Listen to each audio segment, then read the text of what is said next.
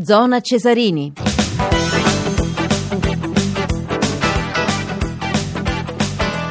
Ancora una buonasera da Maurizio Ruggeri, un saluto anche a Giampiero Cacciato alla parte tecnica, dunque è finito eh, 2 a 1 per l'Inter sulla Fiorentina, questo posticipo della quinta giornata della Serie A, le reti di Giuseppe Rossi al sessantesimo, in apertura di ripresa su eh, rigore, poi il pareggio dell'Inter con Cambiasso al 72esimo e infine Jonathan all'83esimo ha dato la vittoria ai nerazzurri di Walter Mazzarri. Abbiamo Filippo Grassia per un commento e la Moviola. Buonasera Filippo.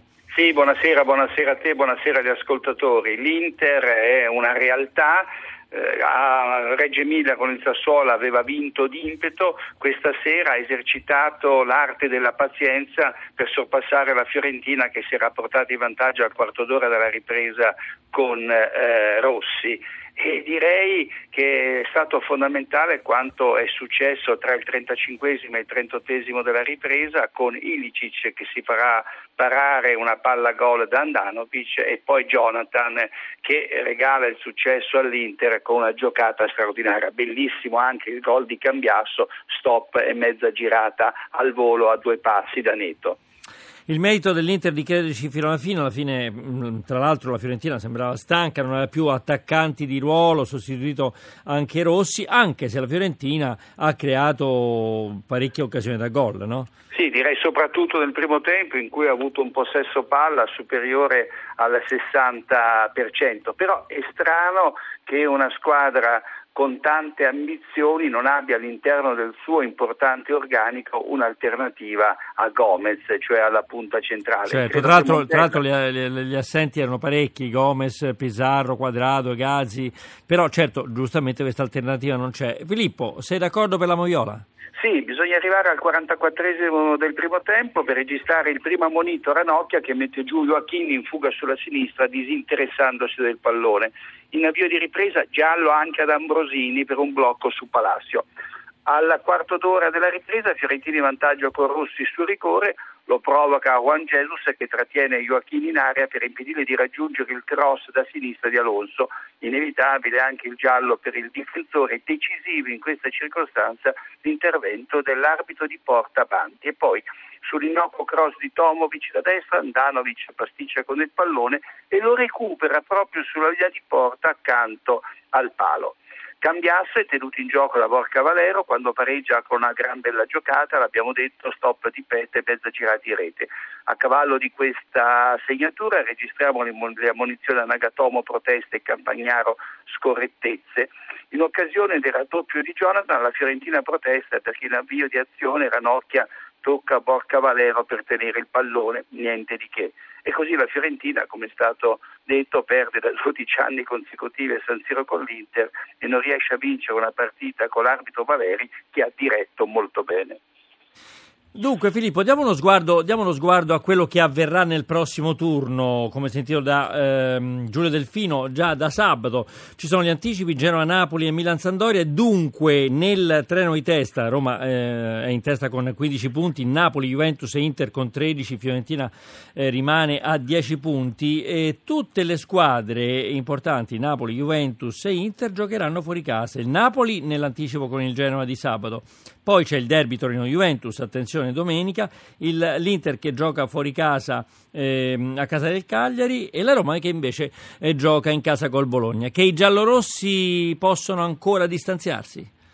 Sì, ne hanno tutte le possibilità eh, per sfruttare questo momento magico eh, che coinvolge un po' tutti gli uomini, ma direi soprattutto l'allenatore Garcia che ha dato equilibrio tattico e brillantezza ad una formazione che aveva chiuso lo scorso campionato quasi da eh, sbandata. Direi che il Napoli potrebbe anche faticare a mararsi con il Genoa nell'anticipo di sabato pomeriggio perché credo che nel pareggio interno col Sassuolo abbia perso un poco di autostima e comunque Benitez ha qualcosa da rivedere perché eh, se i tre che stanno dietro Higuain non danno una mano al centrocampo per la difesa del Napoli insomma ci saranno rischi in eccesso. E poi c'è questa partita di San Siro che si gioca sabato sera a Mina Sandoria che dovrà dire tante cose, soprattutto per il futuro della squadra rossonera che ha una classifica ancora diciamo, dignitosa grazie ai pareggi afferrati in extremis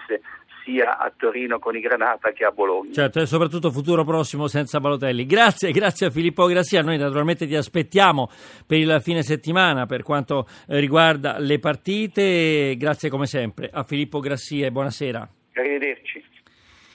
Siamo allora dunque già pronti per i, i, mondiali, i, mondiali, di ciclismo in Toscana, questi bellissimi mondiali, oggi, oggi, giornata di riposo, con noi è uno dei due inviati, Emanuele Dotto, l'altro è Giovanni Scaramuzzino. Buonasera Emanuele. Buonasera Maurizio. Allora, oggi è giornata di riposo, anche un sì, po' per voi, spero. Riposo, però sì. insomma siamo andati a, un po' a, a perlustrare. Nel, esatto, nel ritiro soprattutto degli azzurri, la situazione è abbastanza buona, mm. il clima è sereno, hanno compiuto gli anni Nocentini e, e, Scarboni, e Scarponi, hanno pagato da bere, 34 benissimo, anni benissimo. Scarponi, 36 Nocentini, tutto abbastanza bene. Certamente è ancora viva l'impresa di eh, Tony Martin eh, certo. che per la terza volta consecutiva eh, ha vinto il titolo nel cronometro, è andato più forte del treno Montegatini-Firenze.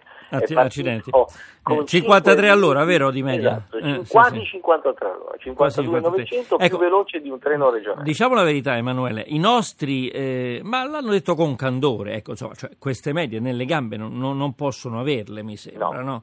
assolutamente, eh, anche se sono stati molto bravi, Pinotti sì. che è anziano, ha 30 sette anni, ha già disputato nove mondiali, è arrivato settimo e Malori a, anche. Uno e, mm. eh, a 2,40, Malori è arrivato ottavo a 2,50. Insomma, hanno fatto quello che hanno potuto e certo. obiettivamente davanti a un eh, triplice eh, podio. È un tris regale, no? Esatto, un podio regale, Tony Martin, Bradley Wiggins e Fabian Cancellara, insomma davvero di più non potevano sì. fare. E tu te l'aspettavi, te l'aspettavi Wiggins davanti a Cancellara? No, francamente pensavo, ero convinto che vincesse Tony Martin, perché Tony sì. Martin da alcuni anni è nettamente il più forte, sono tre anni consecutivi che vince, non c'è cronometro che non lo veda protagonista, oh, io ho visto Tour de France, quella strepitosa affermazione a Mont Saint-Michel, lì viaggiò quasi a 54 di media, eh, chiaramente era una distanza più breve perché questa è stata la distanza più lunga nella storia ventennale dei mondiali a cronometro, però indubbiamente eh, Tony Martin era il favorito. Cancellara sì. pensavo facesse eh, meglio, però sai, mm. lui deve anche pensare alla prova in linea. Sicuramente. Oh, poi le primavere, le primavere, sulle gambe cominciano eh a esserci. La locomotiva di Berna eh. comincia forse a perdere dire, un po' di potenza. Certo, certo. A, proposito, Emanuele, ma il record dell'ora si tenta sempre di meno, perché voglio dire, un Tony Martin potrebbe tentarlo, no? Sì, però sai, mm. il record dell'ora devi andare in altura perché sì. guadagni quei due o tre secondi a chilometro ah. che in qualche modo ti possono eh, garantire, però ti scombina anche il calendario forse? Eh? Esatto, non eh, è certo. che interessi mm. più di tanto come probabilmente è anche finito il mondo della pista, in Italia quasi del tutto, una volta insomma le sei giorni, Milano, io sono relativamente eh, anziano, ma ricordo da Meglio, meglio, insomma, così c'hai una memoria storica, no?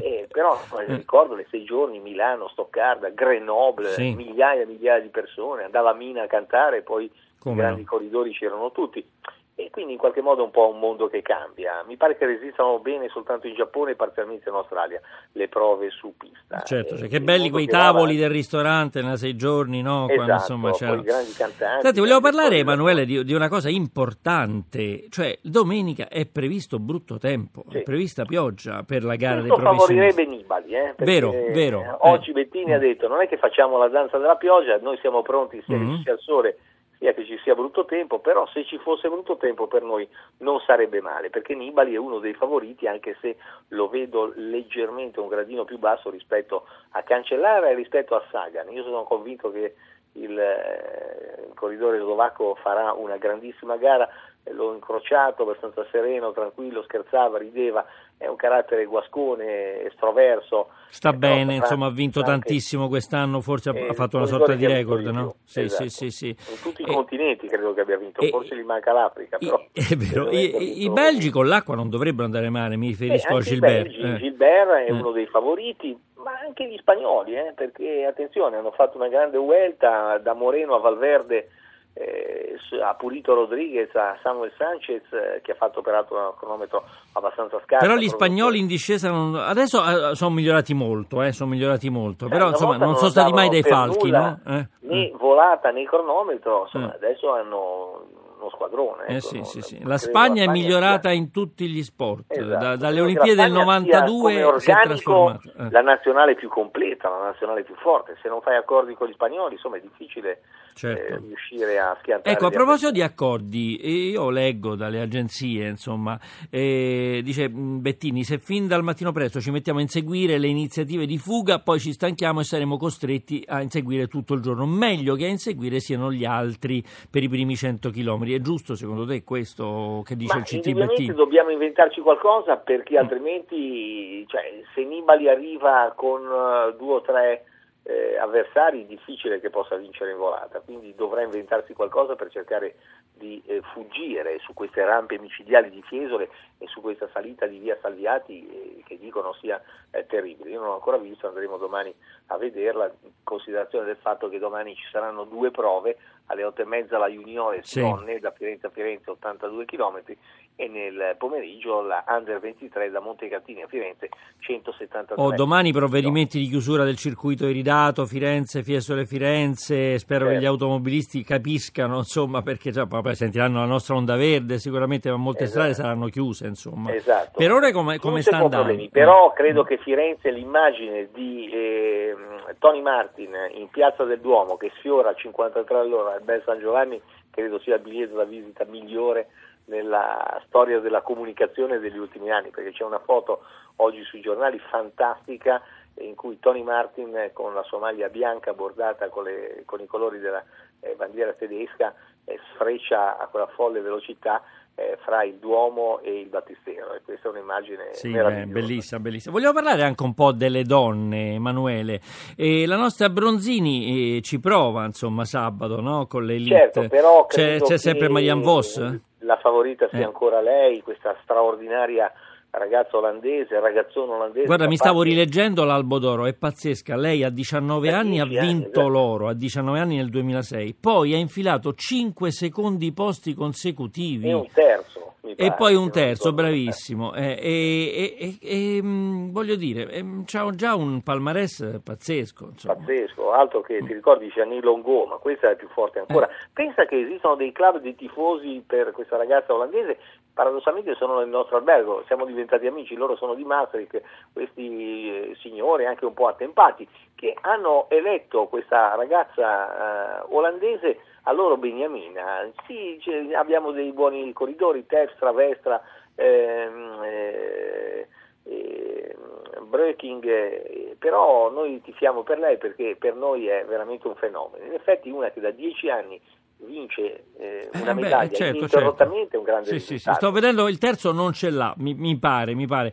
Però ha, ha, delle cose pazzesche insomma ma anche nel ciclocross insomma ha vinto, ha vinto di tutto insomma. no no è veramente una eh, campionessa eh, molto amata in Germania in Olanda d'altra parte sai gli olandesi sono veramente sportivi eh, riescono a eccellere in tutte le discipline io mi ricordo Van Hogenband sì, straordinario no eh, nuotatore, sì. per cui insomma in qualche modo sì, sì, veramente l'Olanda è un piccolo grande paese dal punto di vista sportivo in grado, non per niente, insomma nel calcio hanno fatto la storia, eh, pur non certo, vincendo certo, mai un certo. mondiale, tre finali perse. Detto questo, però, Giorgia Bronzini eh, dice che la, l'Italia è una squadra veramente molto forte, insomma, e quindi insomma, si potrebbe anche così tentare, no, puntare. Noi, sicuro, eh, però per lei che è velocista, insomma il percorso lo vedo un po' troppo duro. è vero che il nostro Bettini punta a fare eh, come dire, una, una, gabbia per poter mm. contenere la VOS, ma insomma questa ragazza olandese è assolutamente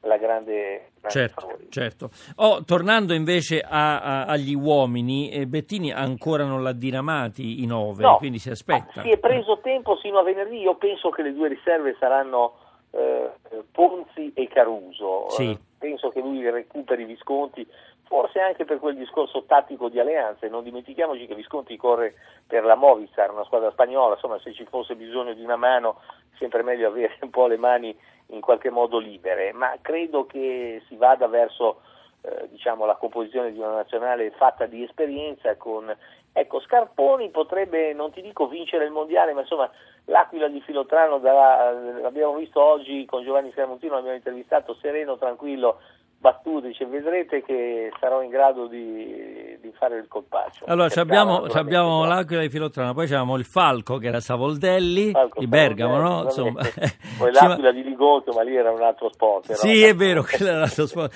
Ci manca qualche altro rapace, ma insomma sicuramente tu sarai abilissimo a distinguerlo in questo mondiale che, ripetiamo, forse, forse questa prova durissima perché 272 chilometri e a detta di molti, a detta di molti uno dei più bei percorsi insomma, della storia dei mondiali, potrebbe essere anche, come dire, insomma, corsa sotto la pioggia. Io mi ricordo il mondiale di Oslo, Emanuele, sotto la pioggia, nel 93 quando vinse Armstrong. Bene, non abbiamo più tempo, io ringrazio Emanuele Dotto, il nostro inviato a Firenze. Buon lavoro Emanuele e grazie per essere stato con noi. Grazie a voi, grazie a tutti, un saluto agli amici che ci ascoltano. E ricordiamo anche Giovanni Scaramuzzino, inviato a Firenze, ricordiamo anche che Zona Cesarini è un programma a cura di Riccardo Cucchi con l'organizzazione di Giorgio Favilla, la regia di Ombretta Conti, la parte tecnica questa sera è stata di Maximilian Gambino e Giampiero Cacciato, la mail zonacesarini.it, podcast radio1sport.rai.it, la linea va alla GR1 da Maurizio Ruggeri, la buonanotte a tutti.